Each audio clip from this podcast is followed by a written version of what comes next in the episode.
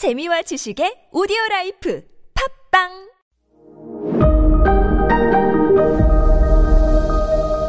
네, 여러분 안녕하십니까. 역사 스토리텔러 선킴 인사드리겠습니다. 대망의 1830년 샤를 10세가 말도 안 되는 황당한 법안을 통과시키죠. 만들죠.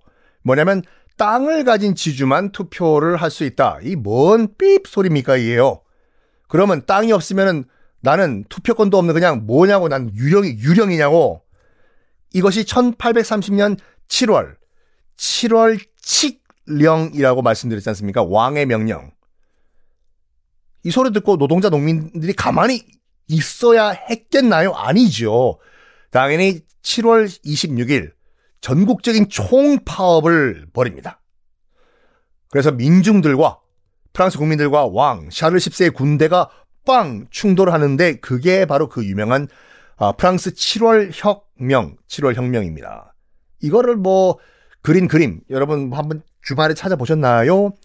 어, 가슴을 드러낸 한 여인이 한 손에는 장총, 한 손에는 프랑스 국기를 들고 나를 따르라! 사람들이 따르는 그 그림. 그것이 바로 이때 요거 요거 7월 혁명을 그린 민중을 이끄는 자유의 여신이라는 그림이거든요. 결국 민중은 승리를 합니다. 아, 1830년 7월 27일 혁명을 일으킨 후에 29일 단 3일 만에 왕을 몰아내요. 왕을 그래서 영광의 3일이라고 하거든요. 파리에서만 총 8만 명의 시민들이 시위를 벌여가지고 왕을 몰아낸 혁명입니다. 왕을 몰아낸 다음에 승리를 거둔 파리 시민들은 노트르담 성당에 가서 댕댕댕 승리의 종을 울렸습니다. 샤를 10세는 어떻게 됐을까요? 음, 일단은 베르사유 궁전으로 도망을 가버려요. 베르사유 궁전은 파리 시내에 있지 않죠. 파리 시내 외곽에 있거든요. 일단 파리를 탈출한 다음에 베르사유로 도망을 가요. 파리에는 이제 왕이 없어요. 그래서 어떤 일이 벌어지냐면 자유주의 의원들 또 공화국을 지지하는 정치인들 이 다시 파리로 들어와 가지고 우리 다시 공화국으로 돌아갈까? 어, 그러기엔 또 약간 또 너무 무리가 있는 것 같으니까 일단은 일단은 섭정왕을 하나 허수아비로 앉히자. 섭정왕이란 건 조선에도 섭정이 있죠. 아, 이거 있지 않습니까? 발 쳐놓고 뭐 대왕 대비가 주상 그거는 이렇게 하시오. 대신 통치하는 거. 그러니까 섭정이거든요. 섭정왕이란 자체가 이름 타, 이름 자체가 굴욕이에요. 굴욕. 너는 왕이 아니라 너는 허수아비 왕이다. 라는 말 자체가 섭정 왕이거든요. 형식적인 왕. 그래가지고 7월 혁명이 일어난 한 달 후 1830년 8월에 루이 필리프라는 인간을 섭정 왕에 딱 앉혀버려요. 루이 필리프. 공식적으로 프랑스 역사에서 프랑스의 마지막 왕입니다. 루이 필리프 가 얼떨결에 나 내가 왕이 내가 나 나 왕하라고요? 예, 왕하라고요. 아, 내가요? 어, 어, 싫은데 확 그냥 왕해. 아, 예. 루이 필리프가 프랑스의 마지막 왕이 됩니다. 그러면 지금 어, 도망갔던 샤를 10세는 뭘 했을까요? 왕위를 포기해요. 아, 포기해야죠. 지금 자기가 뭐 어쩌겠다고 지금. 나 왕 안 하겠습니다. 아, 내가 스스로 안 할게요. 왕관 가져가십시오. 한 다음에 영국으로 도주를 해버려요. 그리고 또 영국에서도 참 비루한 삶을 살다가 이탈리아로 또 도주를 합니다. 그리고 그곳 이탈리아에서 정말 비루한 삶을 마감을 합니다. 샤를 10세. 프랑스의 마지막 왕, 공식적으로 마지막 왕이 된 이 섭정왕 루이 필리프는 왜 왕이 됐냐면요. 그냥 왕족이에요, 왕족. 어떤 왕족이냐? 루이 13세 기억나시죠? 아이, 그 리슐리에 재상 추기경 출신 리슐리에와 짝짝꿍 짝짝꿍 해가지고 나라를 통치했던 루이 13세. 기억 안 나시는 분들은 3개월 후에 제가 똑같은 내용 똑같이 방송하는데 이 루이 13세의 6대 손이에요. 그 말은 뭐냐면 왕족은 왕족인데 그냥 거의 지인이야 지인. 남남이 남남. 그냥 족보에만 이름 올렸던 그냥 왕족. 루이 13세의 6대 손. 그러니까 조선 같은 경우에는 거의 선조 같은 인물이었거든요. 선조는 원래 왕이 될 수 없는 위치였어요. 조선 임진왜란 때, 임진왜란 때 선조요. 정말 얼떨결에 왕이 된 게 선조이거든요. 루이 필리프도 마찬가지요. 그냥 왕족이라는 이유로 얼떨결에 왕이 된 루이 필리프. 게다가 어, 왕족임에도 하 프랑스 혁명에 참여를 했네. 그러니까 왕 물러나라! 왕족인데 어, 물러나라! 이거에 인정받은 거예요. 저 인간 루이 필리프 야, 이 괜찮잖아? 왕족인데 어? 프랑스 혁명에도 참가를 하고 왕 물러나라라고 저희 시위도 했고 딱 저 인간 괜찮네. 저 인간 왕 시키자. 해가지고 루이 필리프가 왕이 됩니다. 얼떨결에 왕이 됐다 보니까 기존 왕과는 달리 다른 모습을 보여요.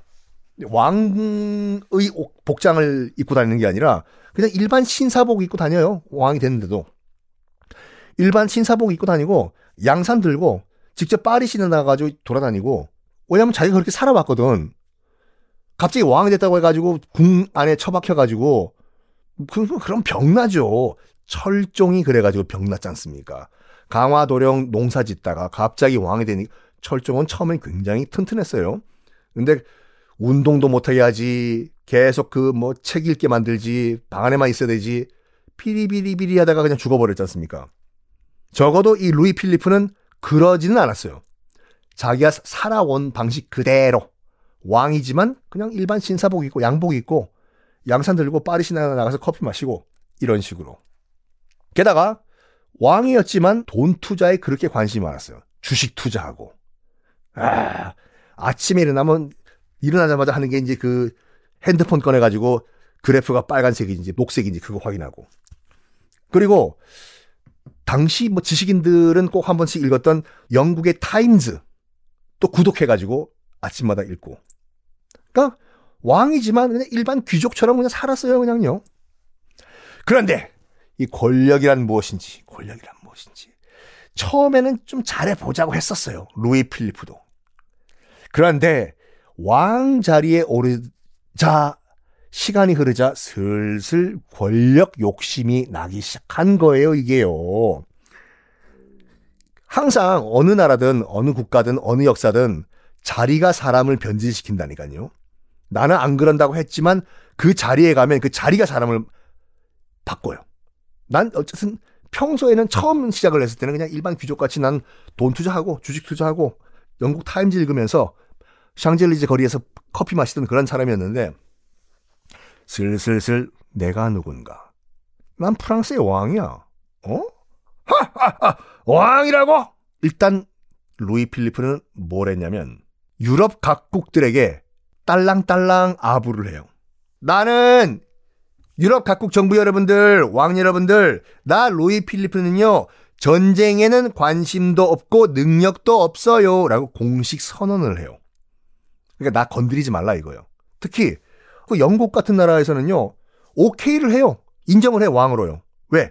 유럽 각국들은 프랑스 왕이 나폴레옹 같은 사람만 아니면 오케이예요.